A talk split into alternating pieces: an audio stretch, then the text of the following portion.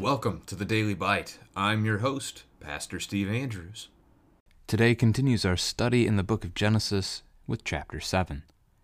Then Yahweh said to Noah, Go into the ark, you and all your household, for I have seen that you are righteous before me in this generation. Take with you seven pairs of all clean animals, the male and his mate, and a pair of the animals that are not clean, the male and his mate, and seven pairs of the birds of the heavens also, male and female, to keep their offspring alive on the face of all the earth. For in seven days I will send rain on the earth, forty days and forty nights, and every living thing that I have made I will blot out from the face of the ground. And Noah did all that Yahweh had commanded him. Noah was six hundred years old when the flood of waters came upon the earth. And Noah and his sons and his wife and his sons' wives with him went into the ark to escape the waters of the flood of clean animals and of animals that are not clean, and of birds and of everything that creeps on the ground, two and two, male and female, went into the ark with Noah, as God had commanded Noah. And after seven days the waters of the flood came upon the earth. In the six hundredth year of Noah's life, in the second month, on the seventeenth day of the month, on that day all the fountains of the great deep burst forth, and the windows of the heavens were opened, and rain fell upon the earth forty days and forty nights. On the very same day, Noah and his sons, Shem, Ham, and Japheth, and Noah's wife and the three wives of his sons with them entered the ark, they and every beast according to its kind, and all the livestock according to their kinds, and every creeping thing that creeps on the earth according to its kind, and every bird according to its kind, every winged creature. They went into the ark with Noah, two and two of all flesh, in which there was the breath of life. And those that entered, male and female of all flesh, went in as God had commanded him. And Yahweh shut him in. The flood continued forty days on the earth. The waters increased and bore up the ark, and it rose high above the earth. The waters prevailed and increased greatly on the earth, and the ark floated on the face of the waters. And the waters prevailed so mightily on the earth that all the high mountains under the whole heaven were covered. The waters prevailed upon the mountains, covering them fifteen cubits deep. And all flesh died that moved on the earth birds, livestock, beasts, all swarming creatures that swarm on the earth, and all mankind. Everything on the dry land, in whose nostrils was the breath of life, died. He blotted out every living thing that was on the face of the ground, man and animals, and creeping things, and birds of the heavens, they were blotted out from the earth. Only Noah was left, and those who were with him in the ark and the waters prevailed on the earth 150 days. This is the word of the Lord. Yesterday we saw God command Noah to build the ark. Today we see that the ark is finished and Noah gets aboard and the flood begins. God's judgment comes upon his creation. So God instructs Noah to go into the ark to take his family with him because he is righteous before God in this generation. We got to talk about that yesterday. Similar words were spoken in chapter 6. Note the contrast in this generation. The rest of the people don't have faith. Noah stands apart from them. He's different than they are. He trusts in the Lord. And that's the righteous part. Again, Genesis 15, that Abraham believed and God counted it to him as righteousness. It's not Noah's work. It's Noah's faith that is being counted here. Although, then look what that faith does. Verse 5 Noah did all that Yahweh commanded him. Just as yesterday ended, Noah did this. He did all that God commanded him. So we do. I quoted Ephesians 2 8 and 9 yesterday. The idea that we are saved by grace through faith, that it's not our own doing, it's the gift of God. Well, we usually leave off verse 10 from that statement. So it's not a result of works, no one may boast. Verse 10 We are his workmanship, created in Christ Jesus for good works, which God prepared beforehand that we should walk in them. We're not saved by works. We're not saved by how many good deeds we do. But that doesn't mean we're not called to do good works. God wants us to be part of his family and he wants us to help him care for his creation. He's made good works for us to do. He's prepared them in advance that we would walk in them. It's a beautiful phrase. Um, go and serve the Lord. And Do what he's giving us to do. And this is what we see Noah do here in the text. Now, we kind of picked on the children's story yesterday, picking on it a little bit more today is that there's a detail here in this first paragraph that I think most Christians today aren't aware of. How many animals went on the ark? Of the clean animals, why were there more of them? So it's not just two of every kind. Of the unclean animals, yes, it's just two, male and female, that they may reproduce and repopulate the earth again. But of the clean animals, which includes all the birds in this statement as well, seven pairs, 14 of each, not just two. Again, not our childhood story that we're used to hearing. But you might ask your children, why do you think there were more of the clean animals that went on the ark? The answer to this is really quite simple. We're going to see Noah when he gets off the ark. He's going to make a sacrifice to God using an animal. Imagine if he only had two sheep on the ark. He comes off the ark, he sacrifices one of them. What just happened to sheep kind? They're done. Or if Noah and his wife get off the ark and they decide to kill a deer in order to have a nice meal of meat, which God is going to bless them to eat meat in Genesis 9. What happened to deer kind? They're gone. So, seven pairs of all the clean animals that could be used for sacrifices and used for food for mankind so that they can reproduce faster, be more numerous upon the earth, as men would then begin to use them for worship and for food. That's the picture here. In seven days I will send rain on the earth, forty days, forty nights, blotting out every living thing that I have made. God's judgment comes. Forty days, forty nights. This is a period of trial, testing, is the way the number 40 often ends up getting used in Scripture. The wilderness wandering of Israel in the wilderness as they left Egypt, Jesus in the wilderness as he's tempted by the devil those are a couple of the, the significant 40s, and, and this one's the other. There are more 40s in Scripture, certainly, uh, but these are the most prominent of them. Time of trial for Noah and his family as they weather the storm aboard this boat. Now, one thing that I don't think we've mentioned before, my rough estimates here, my dates in the Old Testament, 4762 BC would be the point of creation. The flood would occur by those those standards then in 3106 BC. So 1656 years after creation has occurred. How many people do you think were on the earth at this time? As you picture the account of the flood, how many people do you picture God destroying in the flood? It's a question I don't think we often think about. Now let me let me share with you some numbers. If each couplet, man and wife, had three children over these 10 generations, so an average, that would give you 355 people on the earth at that time. So only 247 killed by the flood. I'm leaving room for like 15% of each generation to die in any given generation's time. It's probably too much. It probably should be shrunk because they lived longer. We'll come back to that. We'll just jump ahead a couple. If it's five, that's 23,000. If we go to eight, it's 1.3 million. If we go to 10 kids per couplet, it's 9.4 million.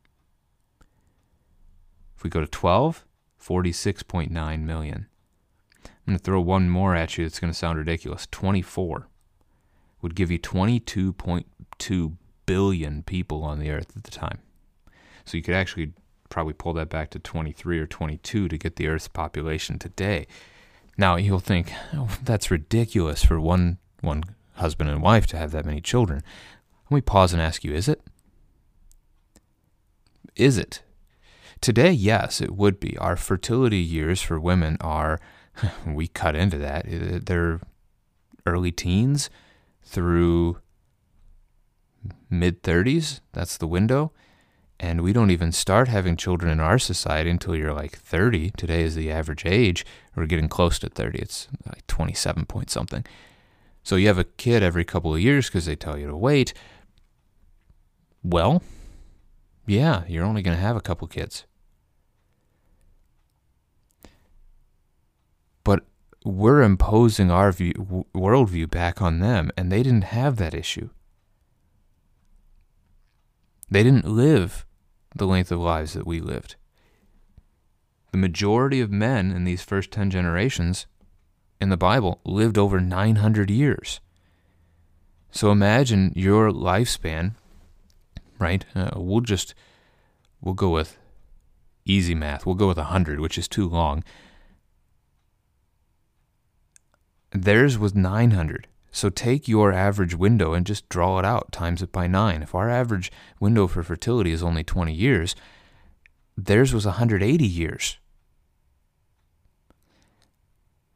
Imagine how many times you could have sex with your spouse if you had 800 years of marriage it's a lot more. It's going to produce a lot more kids. That's simple thinking right there. It's not that difficult. In fact, every single man in that list of 10, okay, not Noah, it's not mentioned of Noah in chapter 5.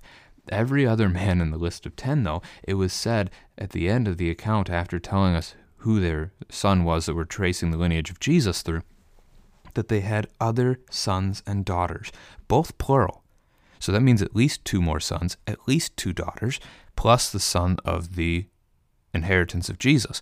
That's at least five children born to each of those men. At least.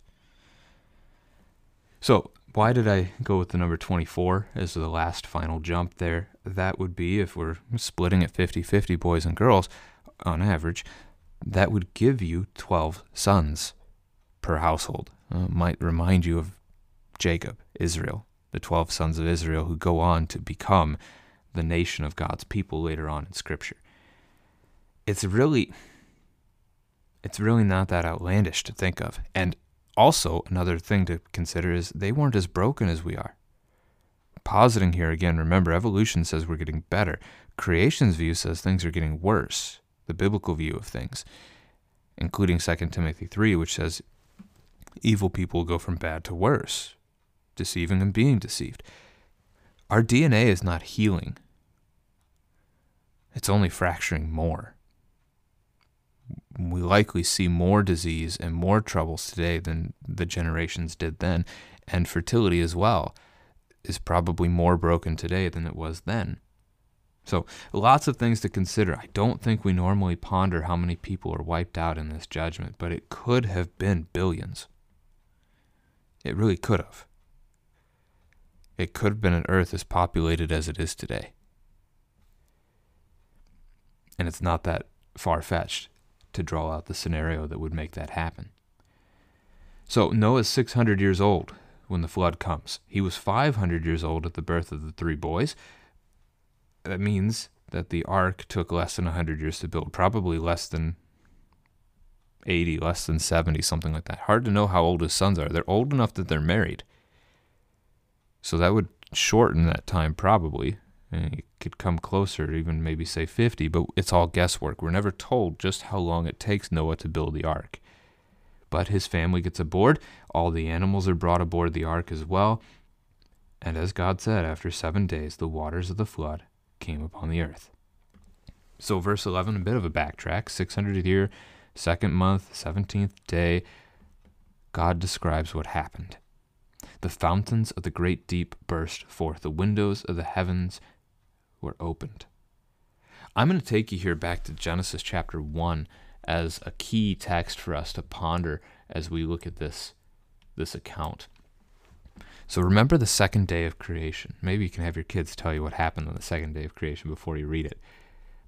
And God said, Let there be an expanse in the midst of the waters, and let it separate the waters from the waters. And God made the expanse and separated the waters that were under the expanse from the waters that were above the expanse.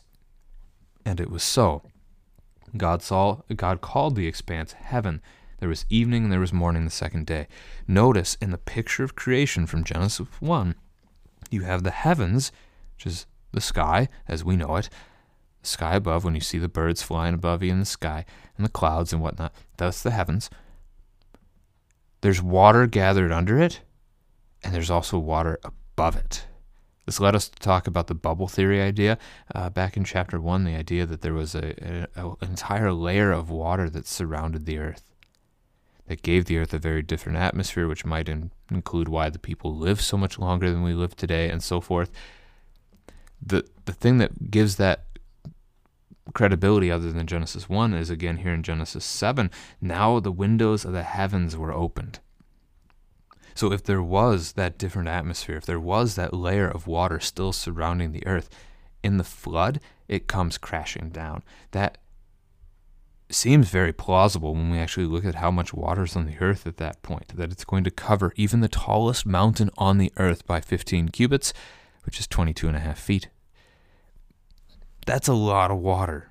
Where did it come from? Where did it go is another interesting question.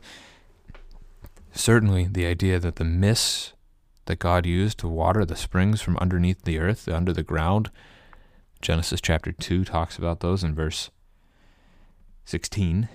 And then the idea of water from above as well coming crashing down. You've got two different sources, and they just they start gushing. They break forth, burst forth. And there's just a, a torrential amount of water coming from below and above. It's an incredible picture, a terrifying picture, really, of God's judgment upon the earth. So I do, I, I hold to the bubble theory, not to the point of saying uh, certainly that it's a, a must believe doctrine, but it just makes sense from what is detailed for us in Scripture. The other neat thing to ponder with the bubble theory, too, is the idea of rain. This is the first time it's mentioned in Scripture that it has rained. Had it rained before? We don't know the answer to that question, but it would make sense of where the water goes after the flood, that some of it evaporates into the sky, creating the storms and cloud cycles that we're used to today. Could be. Don't know. Another thing to ask your kids about what did the other people think about Noah building this ark? It's worth pondering how Noah shared God's word with others.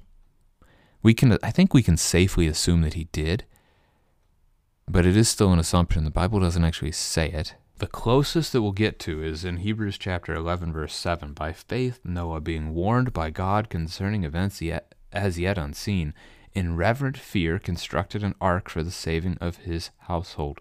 By this he condemned the world and became an heir of the righteousness that comes by faith. Is it the building of the ark that condemns the world? Or is it the speaking of God's law that condemns the world? We, I think we'd go with the latter, but it's not a straightforward, it's not an easy, crystal clear, like this is what happened picture. But you can almost envision Noah building an ark, the people thinking he's nuts as he tells them about God's judgment that's been pending. And it becomes even worse, even crazier, if it's never rained before when he tells them that God's going to send rain on the earth and flood it all. Certainly possible, um, but we don't know. So it's going to rain again 40 days, 40 nights. God shuts them in. Verse 16. The importance of that phrase is it's the it's the finality, it's closure, literally. Um, no more time for repentance. At this point, if you're not on the ark, you're done. You've been judged. Now, again, that this relies on the idea that Noah preached, that he shared that good news of salvation aboard the ark, that you could be saved. But nobody listened. Be a good time to ask your children the question how does the flood connect to God saving us? Just as Noah had this open invitation for people to come aboard the ark, perhaps There's an open invitation for people to come into the ark that is the church today. Now, notice this next time you walk into your church. If it's a traditional style of architecture, it's an upside down boat. We don't actually call it the sanctuary. Where we sit for worship is technically called the nave, which refers to the hull of a ship. And it looks like an upside down hull of a ship. It's the ark of God's salvation for us is the church, where we come into contact with His Word, the preaching of His Word faithful, the forgiveness of sins through the sacraments. We come to baptism. We come to the Lord's Supper. We're strengthened.